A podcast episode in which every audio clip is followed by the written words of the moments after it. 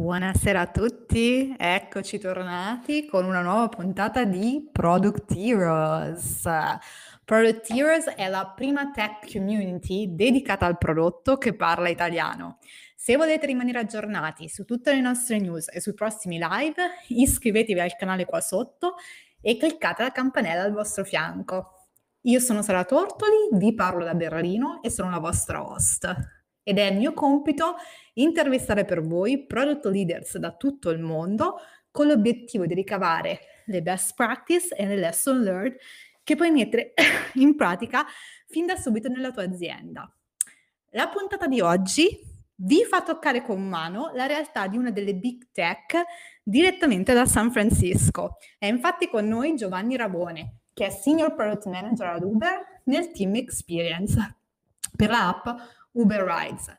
Prima di approdare a San Francisco, negli ultimi dieci anni ha avuto esperienze come analista in finanza, è stato fondatore di ben due start-up, se non ricordo male, e ha lavorato tra Londra, New York e Sydney. Nel tempo libero cerca di continuare a viaggiare con la moglie e di migliorare le sue skills in cucina. Giovanni? Ciao Giovanni, Ciao, benvenuto. Grazie per avermi, grazie, grazie, piacere mio di stare qui con te.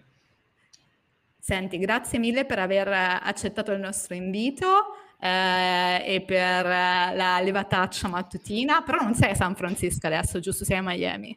Sì, sì, no, non è ora di pranzo, quindi niente di nessuno sforzo.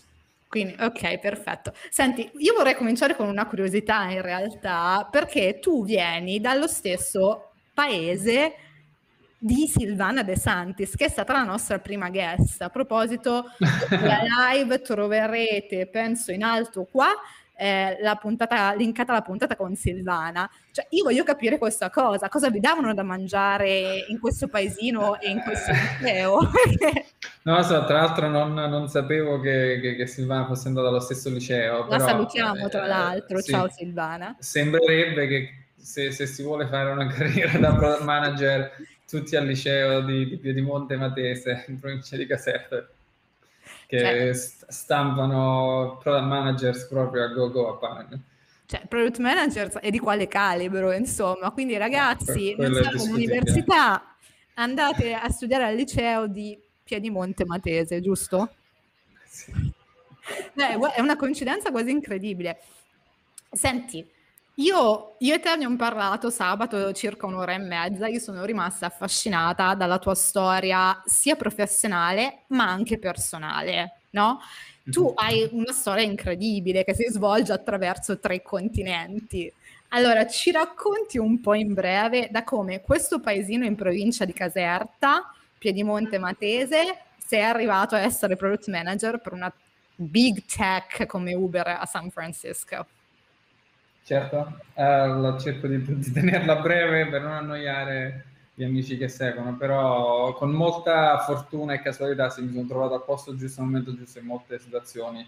Dopo aver fatto il liceo a Piedimonte avevo questa passione di Londra, ancora non sapevo cosa voler fare, infatti prima di andare all'università stavo studiando per fare i test di medicina, poi un giorno mi svegliai e dissi ma studiare 11 anni per diventare medico non, non, tanto, non tanto mi va quindi nella, nella insicurezza su cosa farsi, ho deciso di studiare business management prima, che un po' per me era una cosa che ok, decido dopo, era un, un po' sporre le decisioni, che era la cosa più generica che si potesse fare.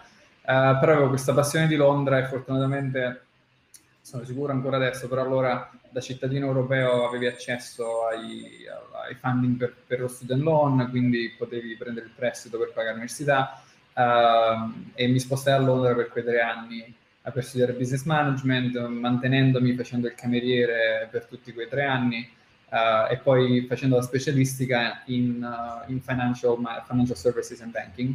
Um, durante l'università presi un po' il pallino di ok, forse voglio lavorare in finanza perché studiare quegli argomenti mi stava piacendo molto, era molto interessante. Avevo preso pure il pallino di New York che avevo, ero stato in vacanza durante l'università ho detto vabbè, bel posto e quindi cercai di entrare in una banca a Londra, sono riuscito, ho iniziato la carriera a Citigroup uh, come analista in private banking a New York. Um, ho fatto un po' di anni di, di, di finanza, ho fatto tre anni, uh, nel, nel, nel, mezzo ero tornato a Londra perché il visto da, da, intern era scaduto, quindi tornato a Londra, un po' di finanza, financial markets, ancora private banking, non mi appassionava e Londra da, da lavoratore non mi stava piacendo quanto mi era piaciuta da studente. Eh, quindi dissi no, non posso più stare qua, intanto avevo fatto una startup con degli amici là, poi magari ne parliamo dopo, però avevo, avevo un'amica a Sydney continu- in Australia che continuava a mandarci foto dalla spiaggia mentre a Londra in estate pioveva giorno, notte uh, a non finire, quindi lasciai il mio lavoro in banca mi, mi, spostai in Australia e fortunatamente andò tutto bene, là trovai lavoro in una compagnia di fintech uh, e mm, sono stato là quattro anni bellissimi, probabilmente la città più bella in cui ho vissuto. Um, e lì dopo l'esperienza in fintech, in product, che fu la mia prima esperienza professionale come product manager, um, ho iniziato un'altra startup di food delivery, poi Uber e con Uber poi ho deciso di trasferirmi dopo un anno a Sydney a San Francisco uh, perché volevo fare un po' l'esperienza Silicon Valley, headquarters, uh, belli, tutta, tutta, quella storia là. Quindi ho girato un po', però sono stato fortunato ad avere l'opportunità, sai, molti problemi con visti vari per entrare in Australia, America, uh, molte, molte robe che mi sono andate bene da quel punto di vista, però insomma mi è andata bene perché ho sia viaggiato quanto volevo, ma sono anche, non ho dovuto, uh, la, la, mia carriera non mi ha pagato, sono stato fortunato a riuscire a mantenere entrambe uh, in modo soddisfacente. Nel, nel, frattempo saluto un secondo tutte le persone che si stanno collegando alla live, che vedo Ciao a tutti. Ciao a tutti eh, ben arrivati se vi siete appena collegati. Vi invito a utilizzare la, la chat perché poi eh, faremo un po' delle vostre domande a Giovanni verso la fine della puntata. Per cui eh, fateci sapere chi siete, da dove, da dove arrivate, che cosa fate e lasciate le vostre domande. Io nel frattempo continuo a domandare a Giovanni invece, no? Come come si arriva a essere product manager per una big tech come Uber? Che cosa serve? Um, diverse opzioni. Um, ti parlo adesso della mia esperienza, poi magari un po' a Uber, come vedo altri colleghi entrare. Per me um, sarebbe stato molto difficile fare semplicemente domanda di entrare come product manager perché la competizione è molto alta, soprattutto per compagnie americane. Uh, loro favoriscono le università americane, esperienze americane, è un po' complicato. Poi purtroppo, soprattutto per le grandi compagnie di, di tecnologia, uh, la maggior parte hanno il loro team tech in, uh, solo in Silicon Valley. Per esempio Uber Abbiamo un ufficio a Amsterdam eh, che ci sono un po' di product manager, però la maggior parte è in Silicon Valley e quindi c'è questa, uh, questo contesto geografico che purtroppo se non stai là non hai le possibilità che, che, che, che potresti avere se, ci, se fossi lì.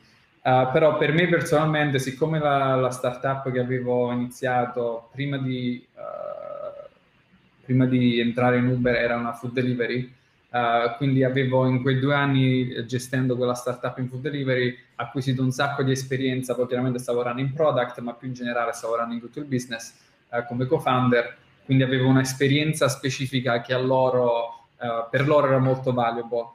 Quindi dopo aver chiuso la startup mi chiesero di join, scusate l'inglese qui e lì, però purtroppo questo è mia moglie americana, quindi parliamo, parliamo inglese a casa. Um, quindi per me avevo dimostrato praticamente di essere un esperto in quel campo uh, e quindi sono entrato a Uber uh, tramite quella mia esperienza che avevo uh, la possibilità di certificare, insomma, con quello che avevo fatto nei primi due anni. infatti a Uber però non sono entrato come product manager, nonostante quella fosse la mia intenzione e ambizione. Sono entrato nel team di operations per Uber Eats in Australia, proprio perché in Australia product manager Uber non ne aveva e non ne assumeva quindi se io volevo restare a Sydney ed entrare in una big tech dovevo adeguarmi e stare in, in, un altro dipartimento. Poi una volta entrato a Uber avevo un'intenzione molto forte insomma di diventare product manager uh, e sono iniziato ad entrare in contatto con le persone in product, ogni opportunità che avevo di interagire con loro oppure essere uh, partecipe di uh, operazioni cross-functional tra product, product e operations mi mettevo in mezzo e poi eventualmente sono riuscito a fare domanda internamente e trasferirmi a San Francisco un program manager che adesso faccio da, da, due anni e mezzo, quasi tre anni. Uh, quindi quella è stata la mia esperienza. In generale però adesso che quando assumiamo program manager nel mio team o in generale Uber ci sono due o tre strade, una è quella che ho preso io, quindi se ci addentriamo in un campo nel quale non abbiamo troppe skills internamente, vediamo esternamente in compagnie più piccole se qualcuno ha uh, sviluppato quelle, quelle, conoscenze e quelle abilità in quella, in quella vertical specifica. Uh, il secondo modo, che è il più uh, frequente a Uber, è tramite un programma che abbiamo per giovani PM, si chiama Associate Product Manager Program. Quindi ragazzi e ragazze che hanno appena finito l'università Uh, che entrano in questo programma rotazionale che offriamo di, se- di, un mese e mezzo con tre rotazioni da sei mesi e fanno sei mesi nel team mio, e poi sei mesi vanno a Eats, e poi sei mesi in altra roba di Uber, uh, e quindi imparano un po' tutte le, uh, le, le, pratiche della professione, cioè sia loro sono, gli diamo responsabilità vere, quindi loro uh, sono responsabili per delle features o prodotti, però c'è anche una, una, forte componente educativa dove fanno corsi e abbiamo queste sessioni interne dove insomma hanno, hanno, sono esposti a manager più esperti. E poi direi la, il terzo uh, entry point più frequente a Uber per diventare program manager sono questi transfer interni, perché Uber è molto collaborativa come compagnia. Quello che è successo a me, nel senso di entrare in contatto con product e capire come va e poi magari riuscire a infilarsi se, se, se guadagni un po' di fiducia, è molto molto frequente, sia se tu eri un, product marketing manager, un, abbiamo dei ruoli chiamati product operations, che praticamente sono responsabili per lanciare un prodotto in dei mercati particolari e collaborare col team di prodotto. Quindi uh, trasferimenti interni sono molto frequenti. Quindi queste tre uh, strade, insomma, sono quelle che vedo più uh, succedere. Vabbè. Queste sono cose molto comuni, è un'esperienza che anche altri ospiti hanno avuto come te, che magari sono entrati in big companies, eccetera, con un ruolo e poi hanno fatto internal transitioning into product, nel product management. Quindi è un'esperienza abbastanza comune perché product manager non si studia, cioè non c'è certo. una laurea, eccetera, a meno che non fai il master in product management dove, Franci, dove Giovanni è docente, giusto? Sì, sì. Quella infatti secondo me è una bella opportunità perché non essendoci corsi specifici, um, se ci si presenta facendo domanda a un'azienda che cerca product manager, l'avere una preparazione più teorica e più standard, diciamo, avendolo studiato, è abbastanza raro Uh, però in un campo dove l'esperienza in, in, quella professione è rara di per sé, perché non ci sono molti product managers, a Uber non siamo tantissimi, sono, la, la, ratio di product managers e ingegneri in media penso sia 1 a 10, quindi è una professione dove prendere esperienza è difficile di per sé, uh, quindi tutti cercano di entrare con, con conoscenze adiacenti magari uno ha lavorato in una startup che faceva quella roba là, un altro è una persona più analitica che comunque ha una competenza molto importante, magari avere un'educazione più formale che in questi tempi è ancora rara può dare un attimo un vantaggio a qualcuno che cerca di entrare nella, nel campo. Ma tu sei stato anche founder, peraltro. Non mi ricordo se erano due, due company, giusto, hai fondato, non una, due. Sì, due, una più seriamente dell'altra, però sì, sì, un paio, insomma, gente usava il prodotto, se, se quello vuol dire eh, iniziare una compagnia, erano due, sì.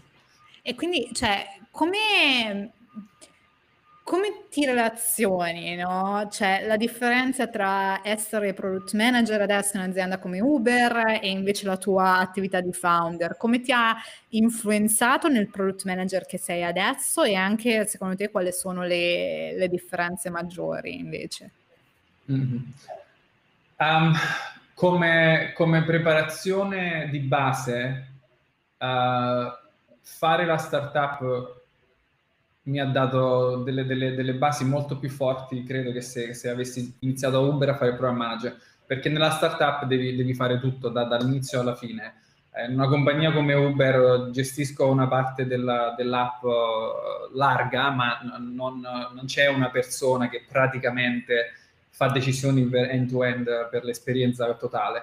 Quindi da, la, la, startup è stata un'esperienza fantastica perché a parte che la senti tua, quindi ci, dai, ci metti il sangue, insomma, il, il sudore, uh, e poi capisci veramente um, che vuol dire fare prioritizzazione, perché eravamo uh, tre, tre festacchiotti senza molti ingegneri, quindi devi veramente capire che cosa è la cosa importante per l'utente. Poi chiaramente, essendo una startup, io facevo operations, facevo Uh, ero una compagnia di food delivery, io facevo training a quelli che facevano le food deliveries, uh, rispondevo ai, ai, al customer support, uh, quindi avevo una visione del, del, del, del business, ma anche dell'esperienza molto totale, che un po' mi manca. Anzi, a Uber o in, in, in, qualsiasi compagnia larga come Uber c'è un po' più di distacco tra, tra te, product manager, sai, colui che viene l'idea e l'utente finale perché molte ragioni. Uno, perché è una compagnia globale, quindi è difficile individualmente avere una comprensione di come una persona in India usa Uber, come uno in Giappone usa Uber, è molto complicato. E poi anche praticamente non avrai mai una, una visione anche media del, dell'utente di come lo fa proprio intensa. Quindi c'è un sacco di dati e ti, ti, ti basi su quello. Uh, ma da founder, al di là poi del program management, poi c'è una, c'è una, una componente più di, di, leadership e di capo del team, di, quello che per me non è capo, per me è più capitano del team, poi magari ne parliamo dopo di questa definizione, uh, che, che sai, essendo, essendo, founder devi, sai, you know, devi, rappresentare il leader, il capitano di quel, di quel team e, e, dettare la direzione. E poi l'ultima cosa che direi è che lo, lo stakeholders management, perché quella è una parte cioè per me nel mio ruolo a Uber poi ci sono diverse tipologie di product manager, magari ne parliamo dopo, anche dentro Uber, però per me, per il mio ruolo c'è un sacco di stakeholder management e da startup founder che prende fondi da venture capital, quello, cioè non c'è nessuno stakeholder management experience che può essere più intensa di quella. Cioè io avevo delle persone che vagamente conoscendomi mi hanno dato i loro soldi sperando che io ne avrei generati di più per loro quindi sicuramente nel mio caso di avere l'esperienza di una startup fallita, quindi noi abbiamo finito tutti i soldi, non abbiamo generati, gestire quella relazione di questo gruppo di 5-6 investitori che ci avevano dato i fondi e sai, iniziare a prepararli all'eventualità, hey, uh, vedi che no, non so se riuscirò a prendere un altro round, i tuoi soldi stanno per finire, uh, tutta quella gestione della relazione là mi, mi ha dato molti insegnamenti che adesso fare stakeholder management dentro Uber tra un paio di team è una sciocchezza riguardo a dire a qualcuno i, i 200.000 dollari che mi hai dato li ho bruciati tutti, mi dispiace.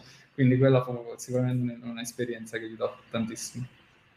Assolutamente, immagino che sia quasi la, la, una delle scuole migliori forse per diventare mm, product manager, direi.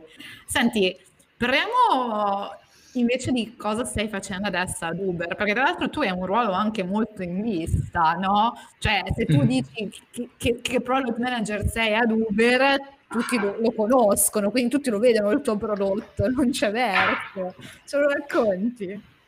Certo, um, io faccio parte di un team di PM che sono responsabili per l'esperienza del, del, del, dell'user dell'app, proprio da un punto di vista di user interface. E io particolarmente eh, gestisco la home screen, quindi quando apri l'app, la prima roba che vedi con la mappa, senza mappa, ci sono diverse versioni. E uh, sono anche uh, people manager, quindi ho un team uh, sotto di me e il, i due PM, adesso un altro sta arrivando, ma la PM che adesso riporta, che, che come si dice riporta in italiano? Che, che, de, della, che, riporta a me, che riporta a me uh, gestisce una piatta, la piattaforma sulla quale lavoravo prima di fare home screen che è uh, le, le, le, superfici di, um, di, marketing praticamente all'interno della, dell'app di Uber, quindi quando sei nella macchina e stai guardando l'app ci sono dei banner che ti dicono ah, perché non provi Uber Eats perché la prossima volta non prendi l'Uber più costoso che è più bello, robe qua.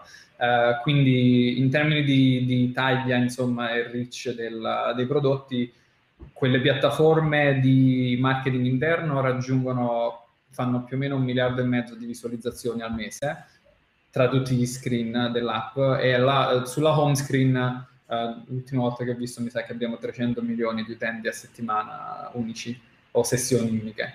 Um, quindi sì, molto uh, in vista sicuramente internamente, un sacco di stakeholder management perché tutti i team vogliono incorporare i loro prodotti sulla home screen, quindi c'è un sacco di prioritizzazione, di capire chi è più importante per la compagnia e chi meno. Uh, I miei manager sono fantastici, quindi un sacco da imparare da loro e un po' di exposure col, col CEO, con delle reviews che chiaramente, essendo la parte principale dell'esperienza, vuole, vuole stare a contatto con quello che facciamo, quindi sì, sono, sono, io in generale sono felicissimo a Uber, non ho nessun lamento, sono felice di quello che faccio, è interessante e ho un bel team. Quindi. Cioè ragazzi, per capirsi, no? quando voi aprite l'app di Uber, la prima schermata che vedete, la home screen, questa è responsabilità di, di Giovanni, per cui se avete problemi con home screen... No, no, no, non la mettere così. Problemi ce ne sono, però facciamo il nostro meglio. Nel frattempo eh, saluto chi si è aggiunto ulteriormente e invito di nuovo a utilizzare la chat per ogni domanda e per farci sapere chi siete. Salutiamo Sebastiano eh, che si è unito a noi da Milano. E senti, ci racconti invece proprio della tua esperienza eh, di product management eh, a Uber, cioè mi spiego meglio. Come gestisci il team? Come siete organizzati, eccetera? Mm. Allora, eh, una cosa che mi sorprese molto quando, sono, quando sono entrato nel team di product management a Uber era che ogni team è responsabile dei, de, della sua cultura, ma anche del, del, del, modo in cui lavorano. Non c'è un'imposizione dall'alto che no, dovete fare agile o c'è quest'altro metodo per gestire un product team o la delivery del product che dovete seguire. Quindi siamo molto liberi di gestire la situazione nel modo che, che, che, che sia il migliore per, per il team.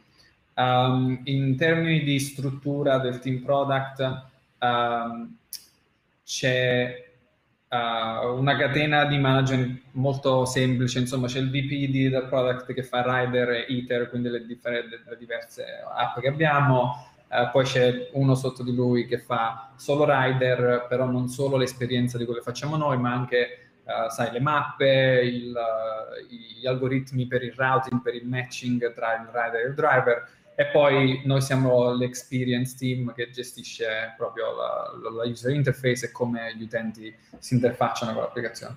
Um, uh, in modo più, più su un livello giornaliero facciamo sprint di due settimane. Uh, io, um, magari aspetta, inizio un attimo prima. Uh, la mia responsabilità probabilmente dall'inizio alla fine, all'inizio dell'anno mi, mi, mi stabilisco la strategia per il team, di solito al mio livello si è, ci si aspetta che fa una strategia di un anno, due anni almeno, quindi una visione molto ampia di dove vuoi portare il prodotto. Um, e poi in quel contesto facciamo la, la roadmap per, per, H1 o H2, quindi per metà anno, per sei mesi, uh, che viene poi approvata con, uh, con, uh, con, i direttori del product VP oppure il CPO.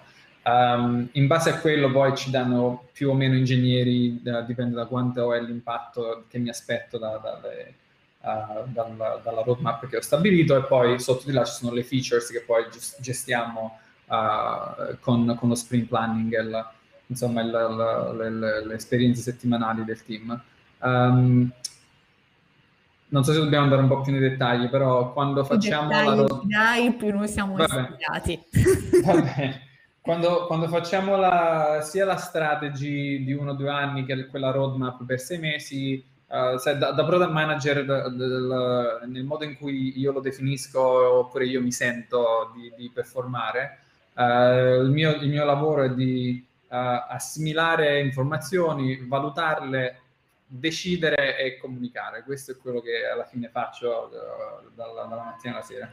Um, dipende un po' dal tipo di PM che sei, il lato della comunicazione e dell'influenzare gli altri più o meno. Nel mio ruolo è molto perché stiamo in mezzo a molte attività, quindi devo un po' gestire a destra e a sinistra. Uh, però ci sono dei team che tu hai la tua feature, uh, hai avuto il tuo budget per i tuoi ingegneri e poi sei padrone del tuo destino, non devi troppo perdere tempo a parlare con gli altri. Um, la prima fase di assimilare informazioni questo un po' dipende dallo stile del PM. Io sono molto analitico perché avendo lavorato in finanza e studiato robe analitiche sono molto a mio agio con numeri e dati, quindi uh, nel mio team ci sono tre data scientists che immagino in italiano si chiamano scienziati dei dati, non lo so. Data, ok, non c'è la Siamo data scientist, ragazzi. Leggeteci.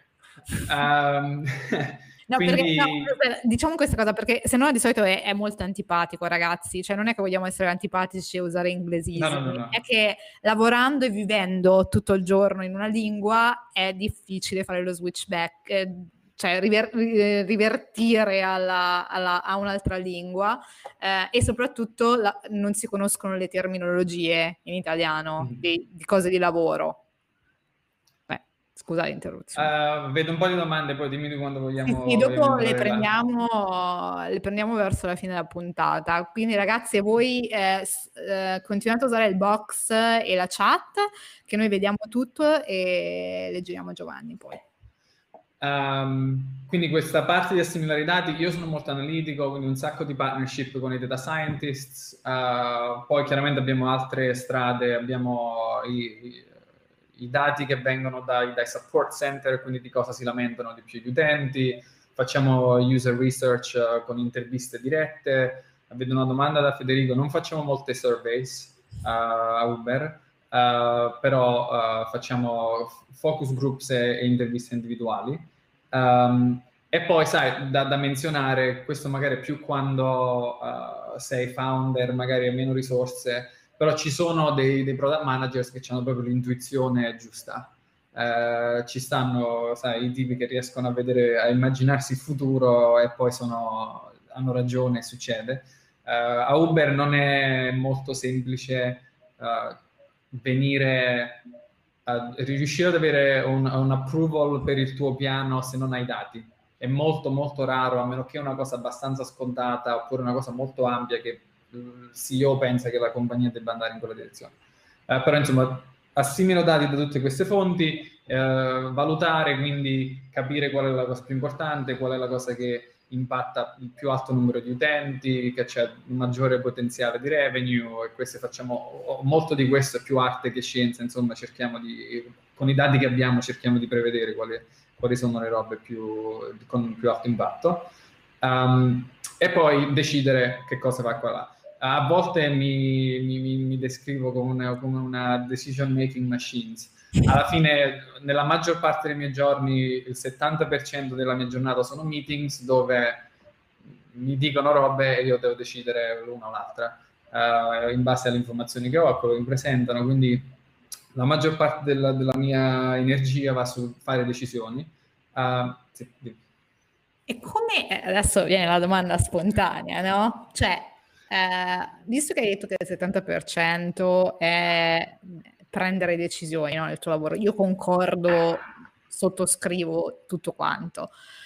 Mm. Come le prendi queste decisioni? Cioè hai un framework strutturato e ogni volta, tipo un mental model che ogni volta riusi? Oppure ogni volta è, dipende dal, dal, caso. Nel frattempo ci confermano che data scientist si può dire Grazie. Um, dipende, allora, eh, nel ruolo uh, che, che, faccio io uh, è fondamentale avere una, una conoscenza dettagliata di quello che sta succedendo intorno a molti team Uh, quindi quella è la cosa su cui mi baso nella maggior parte. E, insomma è quello anche che ci si aspetta da me, da un team. Io sono praticamente un platform PM. Di solito ci, ci sono feature PMs e platform PMs. Io sono un po' una, una via di mezzo perché mm-hmm. io gestisco le features della home screen, ma la home screen per sé è anche una piattaforma per altri team che, che ci costruiscono sopra. Certo. Quindi um, il valore che io aggiungo è il sapere che cosa sta succedendo, mettere insieme tutti i puntini e trarne una, un'immagine che ha senso per i, per i prossimi step.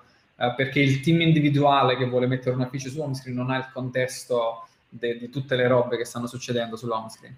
Um, in termini di, di framework, un, un, po' è stabilito nelle compagnie così, no? il, quando, anche quando facciamo quei piani che dicevo prima, quei, quei two years plan oppure il, il piano di sei mesi, il CEO ci dice ok, quest'anno uh, le tre priorità per la compagnia sono questa, questa e quella, sai, diventare profitable, uh, ridurre i, i, i, le corse che hanno dei defects, questa roba qua.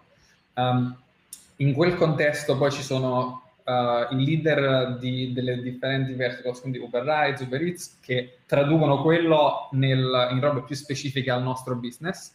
E poi per me, uh, quando ci sono decisioni ambigue, posso sempre appoggiarmi su, quel, su quegli obiettivi dettati dalla leadership, che tra l'altro l'altra cosa di fare decisioni è di farle in modo che coloro che le non voglio dire che le subiscono, ma coloro che le, le, le, che, che le decisioni avranno, saranno impattate dalle decisioni le, le, capiscono, sono d'accordo e quindi avere sempre come ancora i bisogni del business e contestualizzare le due decisioni in base a supportare quegli obiettivi del business um, nessuno si può lamentare, insomma, non, so come dire in italiano, ma eh, è facile da capire le mie decisioni perché le mie decisioni sono basate su questi principles della compagnia.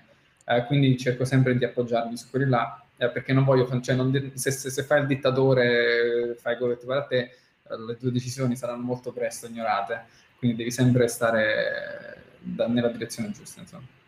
Esatto, è una, una cosa molto importante quella quando le aziende hanno i guiding principle, i principi guidanti, no? E questo sono un ottimo modo per orientare le tue, le tue decisioni. Ma facciamo un esempio concreto, no? Sai che a Product Rosa piace tantissimo fare esempi concreti. Eh, certo, anche vuoi lanciare una feature nuova, vuoi eh, un nuovo progetto, qual, qualsiasi cosa, no? Come, come si fa? Step by okay. step, no? E soprattutto considerando che tu gestisci eh, un prodotto che praticamente ha dependency con tutti gli altri team sostanzialmente, come fai a gestire tutte queste le dependencies anche? Quindi due domande in una. Quindi la prima, come si decide una nuova feature o un nuovo esperimento o quello che vuoi? Eh, e la seconda è, una volta che hai deciso che lo facciamo, come si gestiscono le dependencies con gli altri team. Ok, allora ti, ti faccio due esempi specifici. Uno che è più da, dal mio ruolo di, di, feature product manager, quindi da home screen, come, come, la vedi, come interagisci, che è, un po' più nel mio, uh, sotto il mio controllo. È, è, solo sotto il mio controllo e, e impatta solo il mio team.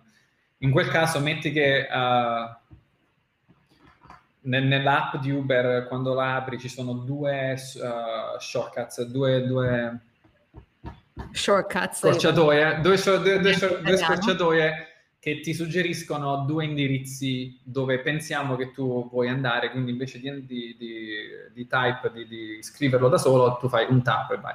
Uh, se volessi fare un esperimento con tre shortcuts, Uh, il modo in cui lo decidiamo è, è ripeto quello che ho detto prima, molto basato sui dati.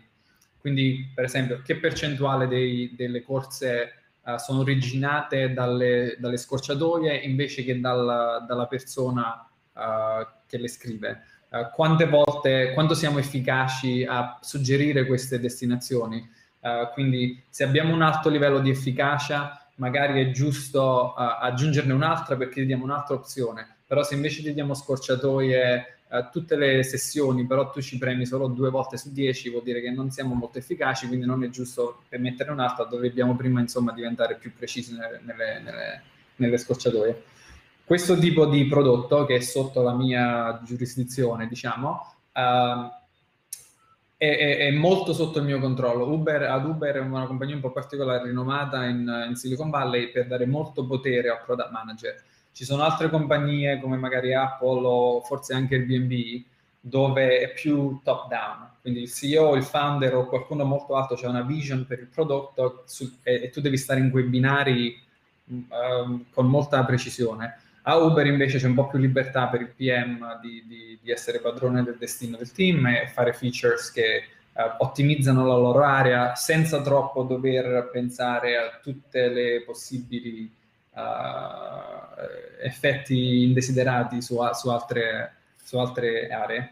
Uh, insomma, quindi in quell'esempio io vedo che le, le, le, le, scorciatoie sono precise, penso che una in più potrebbe fare bene, uh, lo metto nella mia roadmap, uh, l'approval, uh, quando faccio la roadmap chiaramente devo, mi consulto con l'engineering manager, con il data science manager, siamo i leads di quel team e se lo vogliamo fare andiamo e lo facciamo, insomma ci dedichiamo a ingegneri e poi tutto A-B test, ho visto una domanda là. Uber sì. è incredibilmente data driven, qualsiasi feature è A-B tested non vedrai mai qualcosa nella Uber app che non è stata testata A-B fino alla morte proprio, fino a quando non siamo sicuri. Siamo molto rigorosi da un punto di vista di data science, di experiment setting, di isolare le variabili molto molto precisamente.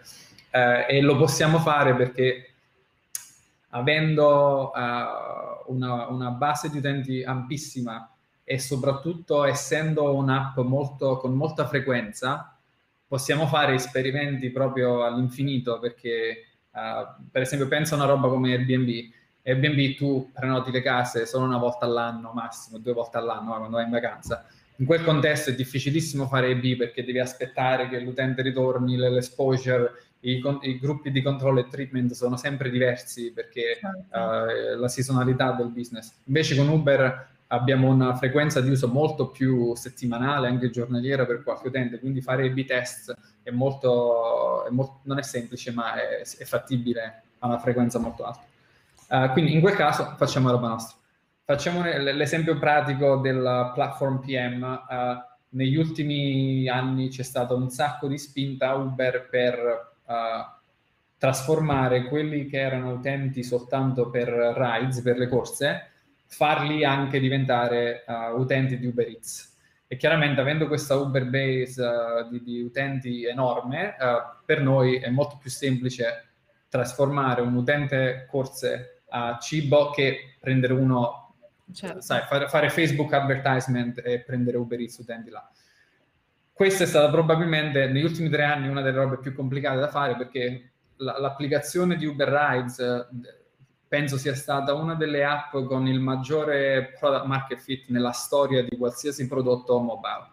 Cioè è cresciuta in modi inimmaginabili, velocissimo, globalmente, un prodotto capito e apprezzato da tutti.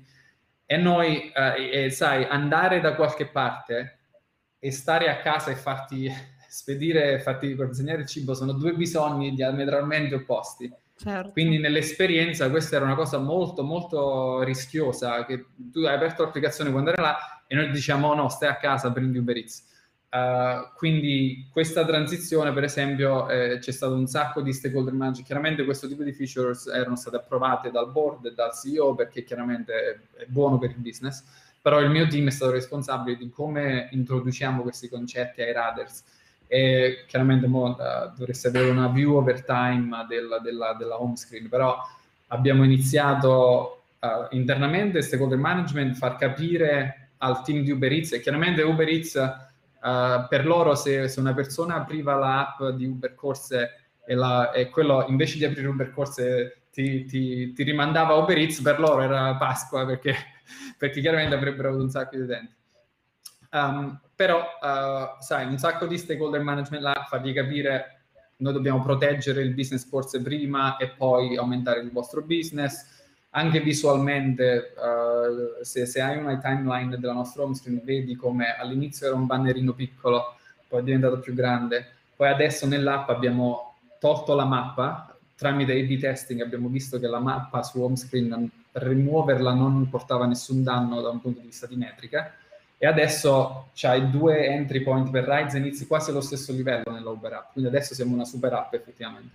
Um, risponde anche a una tutte... domanda che ho visto girare che riguardava la, la rider experience, no, la driver experience. Dopo la... Sì, driver, driver hanno un team diverso, con un'app diversa e loro hanno il mio equivalente, c'è anche nella, nell'app driver, c'è il PM di, di driver experience e, e, loro fanno vagamente molto le stesse cose. Um, e, e, loro hanno simili problemi perché noi vogliamo che un driver che guidi per le corse guidi anche per le consegne di cibo quando non hanno una persona in macchina, quindi queste questa, queste robe di stakeholders management parlano per loro parecchio pure. Uh, però, insomma, il, quello che dicevo prima per lo stakeholder management mi hai chiesto se sei un platform PM, col team di Uber Eats abbiamo detto ok, iniziamo con un piccolo banner, facciamo l'esperimento, vediamo che vuol dire per la conversione alle corse e per la conversione al cibo, poi quello è andato bene, poi siamo più aggressivi, più aggressivi, più aggressivi, e adesso siamo una super app dove sono quasi allo stesso livello. Poi chiaramente il Covid ha accelerato quel processo perché nessuno poteva andare da nessuna parte, abbiamo spinto Uber Eats un po' di più. Certo. Senti, noi abbiamo parlato anche di un'altra cosa che è molto appassionante, no? Che è un po' questa cosa del product manager che è il capitano senza l'autorità formale, mm. no? Mm. Come si costruisce um, questa autorità basata su cosa? No? E tu mm. soprattutto come la eserciti poi praticamente? Um, allora, vabbè, innanzitutto in generale questo, questo, concetto di capitano mi piace molto, ma non, non, solo perché giocavo a calcio e ero il capitano della squadretta del paese, tutte queste robe qua, però effettivamente se pensi in una squadra di calcio il capitano non ha autorità di, di sostituirti o di decidere chi gioca, però è il leader che contribuisce alla cultura che, che gli altri lo, lo, lo seguono. Um, quindi questa, questa similitudine là secondo me la vedo molto. E personalmente io l'ho dovuta... Ah, innanzitutto ci vuole tempo. Cioè, immagini ci sono solo due, due, due, due avenue, due, due strade. Se ti assumono in un team e tu vieni da persona uh, con un'esperienza molto pesante alle spalle, uh, tipo il, il, mio primo, adesso ha lasciato Uber, però il precedente direttore del prodotto di Uber Rides, che era uno dei miei capi, lui veniva da 4 anni a Google e 10 anni a Facebook. Eh, a Facebook era stato direttore di prodotto di Instagram, Oculus, tutto aveva fatto. Quindi quando viene così, Uh, l'autorità, insomma, hanno quest'aura c'è di l'aura, leggenda, c'è, l'aura, c'è proprio questa roba intorno a loro che, che scintilla. E una persona così, sai, quello anche in quel caso ci è voluto tempo dal punto di vista della carriera, però internamente ci vuole meno tempo perché eh, ti, ti, seguiamo perché vieni con delle credenziali fortissime. Certo. Per me, che non avevo quelle credenziali, soprattutto in prodotto, è, è sempre una questione di tempo, però internamente. Uh, il modo in cui io personalmente l'ho fatto è stato eh, probabilmente due, due metodi principali. Uno, a lavorare più degli altri, perché devi dare l'esempio e quindi se vedono che tu ci tieni, e, e, stai là quando c'è bisogno, se ti mandano il messaggio a mezzanotte rispondi, ma non voglio promuovere questa cultura del, del lavorare sempre.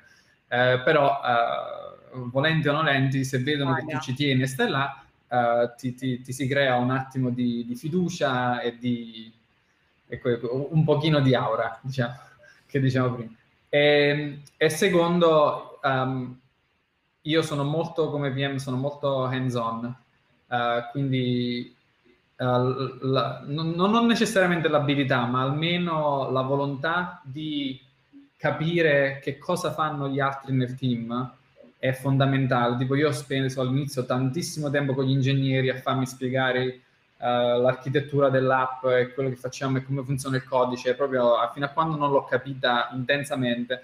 Uh, con data scientist, io prima di, di, di, di, arrivare a Uber, chi l'aveva mai visto un data scientist? Cioè, pensavo che erano eh, creature immaginarie. E invece eh, ho, pe- ho, speso un sacco di tempo con loro a capire che cosa fanno, come lo fanno, quali sono le best practices. Che poi come product manager sei in una posizione molto unica di riuscire a capire un po' di tutto, uh, nel senso che la, nella maggior parte dei casi l'ingegnere non si mette troppo a capire in, in dettaglio il data scientist che fa e viceversa sai, fanno la roba loro, loro hanno manager diversi e quindi cioè, è molto più verticale come, come, attività. Invece da PM io sono riuscito a capire un po' i dettagli tutti e nel team dopo un po' ci metti in annetto, non so, dipende dalla complessità del problema, del prodotto. Io adesso sono l'unico che, che sa tutto quello che sta succedendo in tutto il team. Uh, e ha il contesto e l'abilità di, di come dicevo prima, di collegare tutti, tutti, i puntini per poi fare decisioni uh, con della conoscenza di base necessaria. Quindi quella voglia e abilità di capire, di andare nel dettaglio e capire cosa sta succedendo, perché poi non solo diventi autorevole perché sei il PM, però diventi pure autorevole perché sei quello che sa quello che sta succedendo, certo. eh, quello poi ti dà la posizione di, di, di fiducia e di leader del gruppo.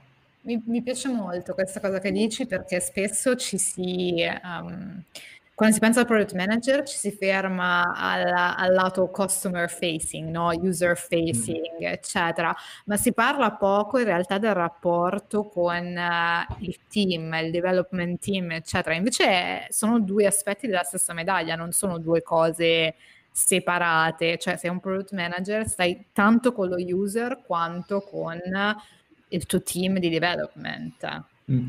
E, e, secondo me in una compagnia più grande come Uber, eh, magari uh, sul punto che dicevo prima, che siamo un po' più distaccati dall'utente, alla fine la collezione in un ruolo come il mio, di una compagnia di 20.000 impiegati, nel quale io ho il team di 15 persone che gestiamo l'esperienza di, di 300 milioni di utenti a settimana. Wow. Io non posso stare con gli utenti, cioè non, quando che faccio? Me ne prendo due a casa su 300 milioni, cioè sarebbe anche statisticamente sbagliato farmi due interview e credere di aver capito l'utente. Quindi nelle compagnie così grandi ci sono proprio, c'è data science, c'è il team di UXR, sono loro a collezionare, a impacchettare uh, le, le, le, i comportamenti degli utenti, le preferenze, eccetera, eccetera. Quindi se io facessi solo quello in una compagnia così grande, cioè andare da UXR e ok, ok, che avete trovato e poi prendo e, e semplicemente lo vado a ridire agli ingegneri, darei molto poco valore. Quindi per me è più il, il, l'essere capace a connettere, uh, capire le, in che stato c'è l'engineering team, quali features ci metteremo di meno, però ha più impatto è solo, come dicevo prima, decision making machine, però devi capire quali informazioni prendere. Questo ci porta adesso apro le domande, ragazzi. Questo, prendo questa perché si collega esattamente a questo che, queste, di cui stiamo parlando, che ce la fa esattamente Marco. Eh, se dovessi dare due o tre consigli a chi sta iniziando a gestire persone, quali sarebbero? Ok. Um, dipende dal, dalla relazione che hai queste, con queste persone. Nel mio, nel mio, caso, le persone che ho iniziato a gestire hanno, hanno, hanno preso prodotti che io gestivo prima. Io li ho cresciuti e poi lo, quei prodotti loro hanno preso. In, nel mio caso, quindi, diventare eh, gestore di personale in quel caso è stato un po' più semplice perché io non solo ero loro manager, ero anche la persona che sapeva tutto, pro- sapeva più di loro dei prodotti che stavano gestendo. Quindi essere per loro quell'appoggio nel, nel capire, nel prendere decisioni, lasciando lo spazio giusto uh, per, per dargli indipendenza, è stato molto importante. Magari quello è uno dei miei due consigli. Il primo è capire quanto quella persona ha bisogno di sentirsi owner di quello che stanno facendo Uh, chiaramente tutte le compagnie sono bravi manager e cattivi manager, però in generale quello che ho visto come cattivo manager sono persone che hanno fatto micromanagement, erano troppo nel dettaglio e stando nel dettaglio non hanno mai lasciato la persona sotto di loro sentirsi il, il, il owner di, di, quella, di quell'area. Quindi quella è direi la roba numero uno che, che spero di star fanno, di, di, di, fare un buon lavoro, che lasciarli indipendenti, eh, lasciargli fare i loro errori un po', eh, perché altrimenti saranno soltanto... Cioè, in generale un manager non vuole le marionette che, che lui deve gestire completamente, no? vuole, vuole un team affidabile sul quale eh, può, può, può essere certo che faranno buone decisioni. Quindi quello è uno. E il secondo, più in generale, è capire qual è lo stile, magari simile ma non necessariamente lo stesso, qual è lo stile, che, di, lo stile di manager che quelle persone hanno bisogno.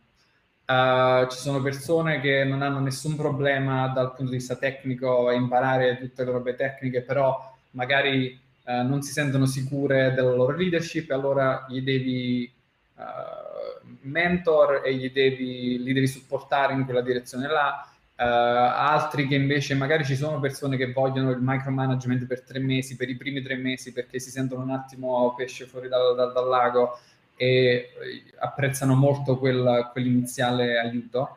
Uh, quindi capire un po' la personalità della persona che si sta gestendo è fondamentale perché poi da quello puoi razionalizzare quali sono gli aspetti uh, che, che, che, il loro manager dovrebbe offrire.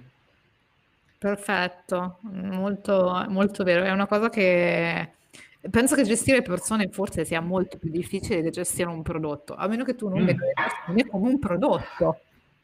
Uh, io non le vedo così, però però no, sì, no, è, è decisamente più alcuni principi, no, di product certo, management certo, certo. continuous improvement, no? Cioè come sì, eh, sì, provare, sì, sperimentare con un team e, e, vedere cosa funziona e cosa no e iterare mm. ogni volta, per esempio. E, e, magari adesso mi ci fa pensare anche nell'altro lato, no? magari tu sei il prodotto tu sei un prodotto per loro Assolutamente. quali sono le features del manager che loro apprezzano e offri quelle invece di fare il tiranoide oppure il super soft, vedi che prodotto vogliono loro e glielo dai. Assolutamente, retrospettiva regolare, quindi magari uno può vedere anche questo aspetto come product management, solo che invece che gestire una feature o un prodotto, gestisci un team, no? Altra domanda, come gestisci il trade-off lavorare a silos versus condivisione di attività tra IT e business. Insomma, per evitare quelle riunioni inutili in cui ci sono 20 persone collegate per la, ma- la maggior parte che per la maggior parte potrebbero non collegarsi. Intanto io volevo chiederti una cosa, ma uh, esiste IT a Uber oppure uh, sì, esiste allora, ci sono diversi tipi di IT, ma non so come qua è espresso, però sì, abbiamo un team di IT specifico, però tipo IT, quelli che ti aggiustano il computer, insomma, se si, se si rompe. Quello è IT per noi. Uh, poi ci sono dei team uh, magari che possono essere considerati cioè una compagnia tech è un po' tutto IT, però magari l'esempio giusto è che abbiamo dei team di infrastructure, uh, loro magari sono un, quello che può essere considerato un IT, quindi che, sono, che gestiscono i server.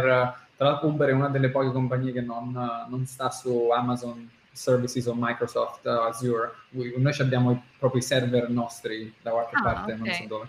Quindi abbiamo una divisione molto ampia che fa uh, che gestisce quello. Però uh, sulla domanda dipende, dipende dal, dal eh, quello che dicevo prima, magari il tipo di PM che sei Um, quando ero feature uh, product manager, che ero più meno platform, meno centrale a tutta la roba che, che, che, che succede, uh, ci sono modi per evitare questi meeting con 20 persone. Per esempio, dal mio team io scrivevo una newsletter ogni mese a tutti gli stakeholder dove dicevo tutte le robe che pensavo fossero importanti. Poi se la volevano leggere, se la leggevano se non sapevano leggere non se la leggevano e se, voleva, se avevano altre domande uh, chiedevano e facevamo il meeting solo sulle domande. Quindi quello è un modo in cui ho evitato dover fare aggiornamenti di persone necessariamente. Adesso che sono un platform PM uh, eh, è un po' più complicato perché uh, è una delle cose che mi aiuta molto è se tutti sanno uh, quello che sta succedendo, il piano della platform, eccetera, eccetera. però di solito, essendo un platform PM, questi stakeholders che vengono, queste 20 persone che, stai, che hai menzionato, vengono con molto interesse perché quello che decide il nostro team impatta il loro team molto profondamente. Um, quindi a volte serve, a volte no. Però quando pensavo che non, non, non servisse newsletters, eh, non lo so, magari abbiamo Uber, abbiamo questa internal Wikipedia, magari documentazione intensa là, eh, assicurarsi che tutti sanno che c'è questa internal wiki con tutti gli updates, quindi ci sono modi per evitare, insomma, meeting inutili. Sì, forse anche la domanda è... Ehm, le, le, aziende tech sono organizzate un po' diverse, nel senso che non esiste una separazione tra IT e business, no? no? È, è forse no. anche quella, la, cioè la, la parola IT non esiste, anche per me IT è il supporto tecnico, quello che ti aggiusta il computer eh, quando ti si rompe sostanzialmente. Mm-hmm. Quindi questa è un po' la differenza. Altra domanda. Eccola che arriva. Avendo fatto prime esperienze nell'ambito della finanza, come è nata la tua passione per il product management? E arriva da Sebastiano questa domanda. Ok, ciao Sebastiano. Um, allora, um, quando stavo all'università e ho studiato finanza mi piaceva tantissimo perché era molto ampio. Cioè, stando all'università studiavi tutti gli aspetti, analysis, portfolio management e questo e quella corporate finance. Quindi studiare finanza mi, mi, mi diede l'illusione che mi sarebbe piaciuto lavorare in finanza. Eh, poi quando ho iniziato a lavorare in finanza l'ho, non, non, l'ho trovato affatto affascinante, non l'ho trovato interessante, l'ho trovato molto ripetitivo e ho, ho, fatto diversi ruoli in finanza. Prima stavo in private banking, quindi portfolio management, robe client facing un pochino, quelle robe là. E non mi è piaciuto e magari ho detto vabbè diamogli un'altra chance. Ho cambiato area, sono andato in financial markets, quindi stavo sul trading floors, lavoravo con i traders e quello per me era proprio, cioè pensavo fosse stato uh, l'apice del, dell'eccitamento, dell'excitement, sai, stare sul trading floor. Invece, no, non è come nei film, quei poveracci vendono le stesse robe agli, alle stesse persone tutti i giorni. Quindi dopo un mese sul trading floor ero annoiato a morte. Eh, e quindi eh, il modo che ho più diretto di spiegarlo, che diceva Sara l'altro giorno, è che quando, quando, stavo a New York e andavamo in ufficio la mattina io e gli altri analisti, tutti quanti a leggersi il Financial Times, e a me il Financial Times non me ne poteva fregare di meno, quindi non me lo leggevo e stavo sempre su TechCrunch. Quindi quella erano i primi segni de, de, de, che, che non, non, non, faceva per me, insomma.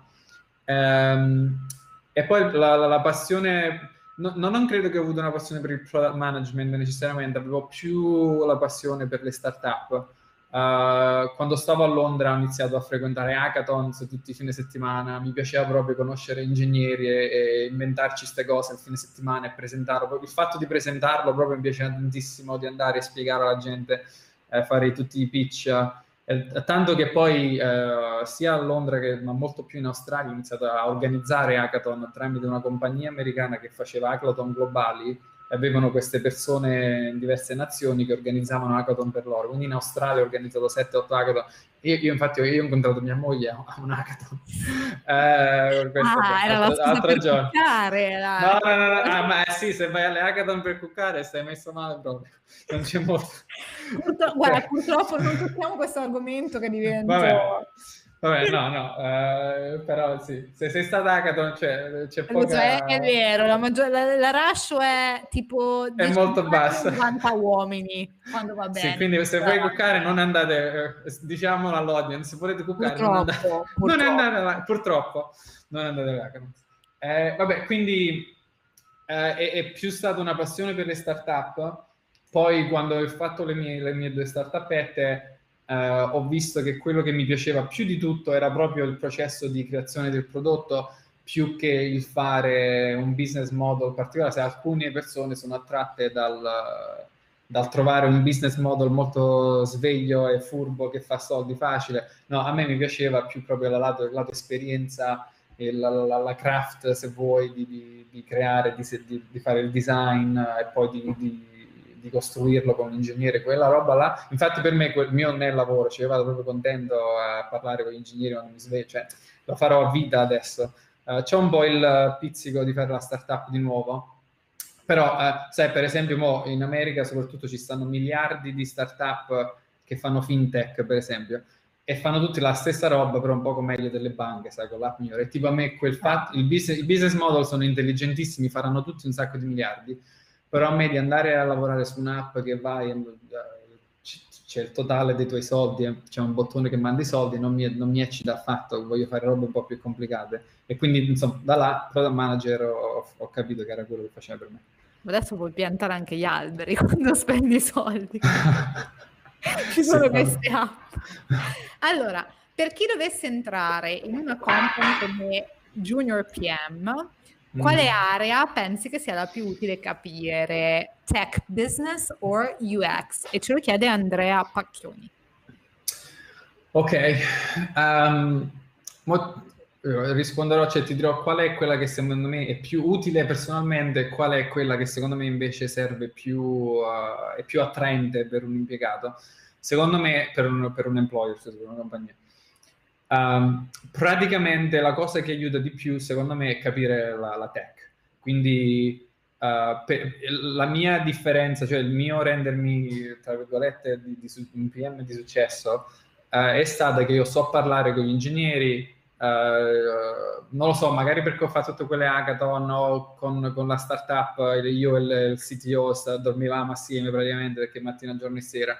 Quindi l'abilità di capire il linguaggio degli ingegneri uh, e, e, trasferirgli le, le, idee che hai e, e, renderli a loro excited, quindi capire quali features sono per loro più challenging, perché a Uber in generale in tech in Silicon Valley c'è una la figura principale è l'ingegnere, cioè loro sono quelli che sono più in, in, scarsità, cioè non se ne trovano, quelli bravi non se ne trovano manco a cercarli, quindi tutto gira intorno all'ingegnere, uh, perché uh, ce ne sono pochi quelli bravi fanno veramente la differenza uh, molto più ampia verso uno che, che, è normale, un ingegnere normale. Um, quindi per me praticamente ho notato che se tu sei in grado di engage con, con gli ingegneri in modo su, di successo, allora uh, le tue possibilità di successo come PM saranno molto più alte.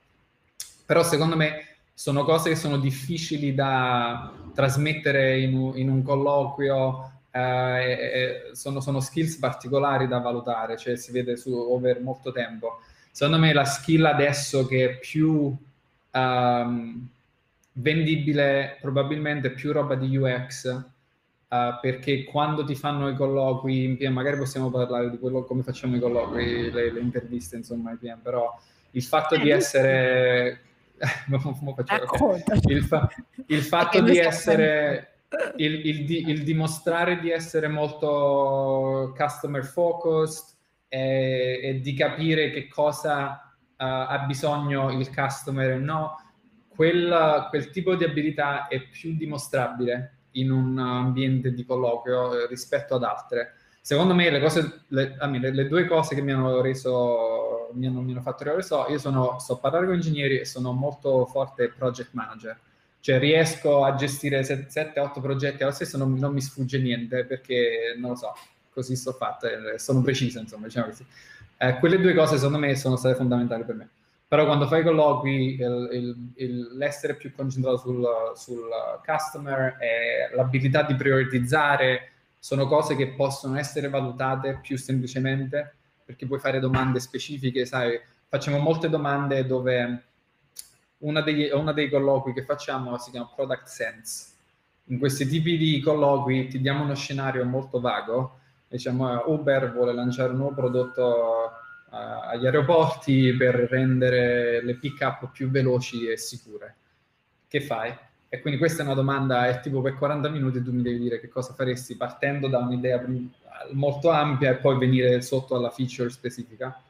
E in quel contesto riusciamo a valutare se sei customer focused, se riesci a capire che cosa è più importante e cosa meno anche senza dati, fai, se riesci a fare assumptions, eh, quindi dal punto di vista dei colloqui penso UX e tutto quel essere customer focused è quello che vende di più in un colloquio.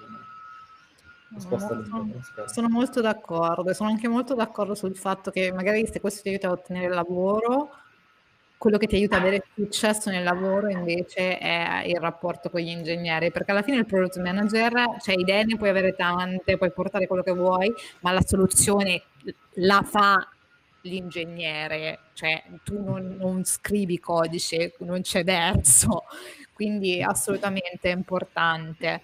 Eh, e poi solo un'altra cosa voglio dire, sono, non voglio dire sono rare, ma so, sono più probabili situazioni dove uh, ti trovi a prioritizzare features o prodotti che la maggior parte delle persone lo avrebbe priorizzato nello stesso modo. Cioè nella, e sono poche le situazioni dove è veramente, veramente difficile tra scegliere o oh, facciamo prima questo o quello.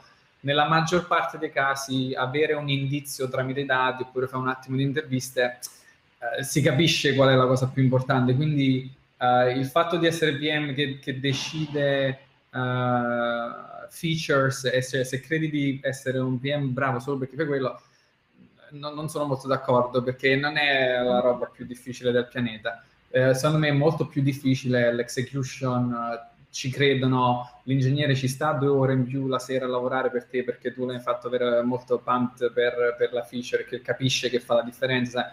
Queste cose qua mi hanno aiutato molto. Concordo. Giovi, non mi ricordo in che momento di preciso l'ha scritto, ma ci dice che ha provato ad applicare gli OKR sulla, sulla sua vita personale, ma non sa se è bene. In realtà non, non lo so nemmeno io se è bene, perché anch'io ho provato, ma eh, non so se è bene organizzare così la, la vita. Tu li usi per la tua vita personale o solo al lavoro, per esempio? Uh, c'avevo una, il, mio, il, mio, primo manager in product Uber che era un mezzo geniaccio. Lui provò a impartirmi questo stile di vita, lui aveva questo framework per fare tutte le decisioni della sua vita, diceva oh, mi, questo mi fa felice, mi fa più soldi, mi fa stare dove voglio, dagli lo score e poi fa... no. Uh, no, io sono un po' più spontaneo, magari come si vede dal fatto che ho lasciato, mia mamma quando ho lasciato il mio lavoro in finanza a Londra per trasferirmi in Australia senza avere lavoro, cioè da disoccupato e poi cercare là. Mia mamma per una settimana non mi ha parlato perché pensava che ero impazzito proprio, perché a Londra facevo bei, facevo bei dinero, insomma, non, non, mi potevo lamentare in finanza. Eh, quindi no, se avessi avuto OKRs stavo, stavo molto più uh, statico, quindi no, non, non sono così. Quindi Giovi, OKR sul lavoro, sì, eh, personale. Al lavoro sì, al lavoro è importante al lavoro è importante, eh, personali non ti fanno andare in Australia. esatto. Poi ce la vediamo, insomma. Eh, ultima domanda per il momento perché non ne vedo altre nella chat e poi vi lasciamo. Ciao, hai citato diverse soft skills molto interessanti. Quali sono invece le principali hard skills che consigli di sviluppare a chi volesse iniziare nel product management? Questa ce la fa Marco Ottone. Uh, allora, una base generale di, product, di, di project management secondo me serve. Uh, lo so che mh, mm, ci sono state discussioni, no? project manager versus product manager, eccetera, eccetera. Nonostante sia d'accordo che, che vanno definite diversamente e separate, la realtà dei fatti è che più cose sai fare, meglio è uh, è una delle robe che ti fa avere se, se la responsabilità di un PM è sull'impatto che il tuo team ha sulle metriche, uh, il, il, più forte predictor probabilmente dell'impatto che il tuo team avrà è se shippano le cose, se, se deliverano le cose che, che, che ci eravamo promessi di delivery. Mo, se c'è un bel project manager nel team che ti fidi e lui fa schioccare il team uh, come un treno svizzero, a posto. Io non ce l'ho. Uh, quindi per me quella, ci sono dei, delle mi sa che Airbnb per esempio c'è un program manager nel team che si fa tutto quello il PM fa un po' più robe più a alto livello a Uber invece no il PM è più il capo cioè più on the ground diciamo e per me essere un project manager forte, preciso e capire chi sta rallentando, chi no, dove si deve spingere, dove si deve uh, spostare un ingegnere qua e là, uh, mi ha fatto un sacco di differenze. Quindi un, un generale, ma non, non, voglio nemmeno dire da parte, da un punto di vista tecnico, che devi sapere le, uh, sai, quali sono i frameworks, che sicuramente aiuta. È proprio purtroppo un fatto di personalità eh, cioè ci devi tenere poi devi essere preciso e devi essere uno che sa come spingere le persone che hanno, sto andando verso soft skills di nuovo. Eh, però project management direi serve e, e quello che ho detto prima, magari analytical, uh, essere self-service uh, nel, nell'ambito di ricevere dati e interpretarli nel modo giusto uh, è, è, è molto importante perché così non dipendi sugli altri uh, e, e, e, c'hai l'abilità di connettere, sembra questa storia, no? tutti i puntini. Quindi essere molto familiare con uh, analisi di statistica, con A-B testing, uh, statistical power, su come leggere grafici vari, quello aiuta tantissimo nel, nel supportare a fare decisioni meglio o peggio. Non, per questo non ci sono nemmeno bisogno di tanti corsi, eccetera, nel senso che Beh. questa roba qua è anche gratis su YouTube, se vuoi, no? Leggere come si legge un grafico, come si usano, come si fa SQL, tutte queste robe qua, ci sono un sacco di corsi gratuiti anche gratis su YouTube. E poi, sai, io non ho studiato product management, però i miei lavori, no. uh, i miei lavori di, di, di, prima di andare a Uber avevano aspetti in questi campi. Chiaramente stavo in finanza, era molto analitico, Uh, però poi quando ho fatto la, la, startup ho dovuto fare molto project management perché cioè, ci stavo solo io che lo poteva fare, quindi magari nei, nei, nei vostri lavori odierni capire quali sono gli angoli che vanno poi trasferiti a un product management role e magari investire un po' più tempo in quelli eh, e rischiare che poi pagheranno dopo.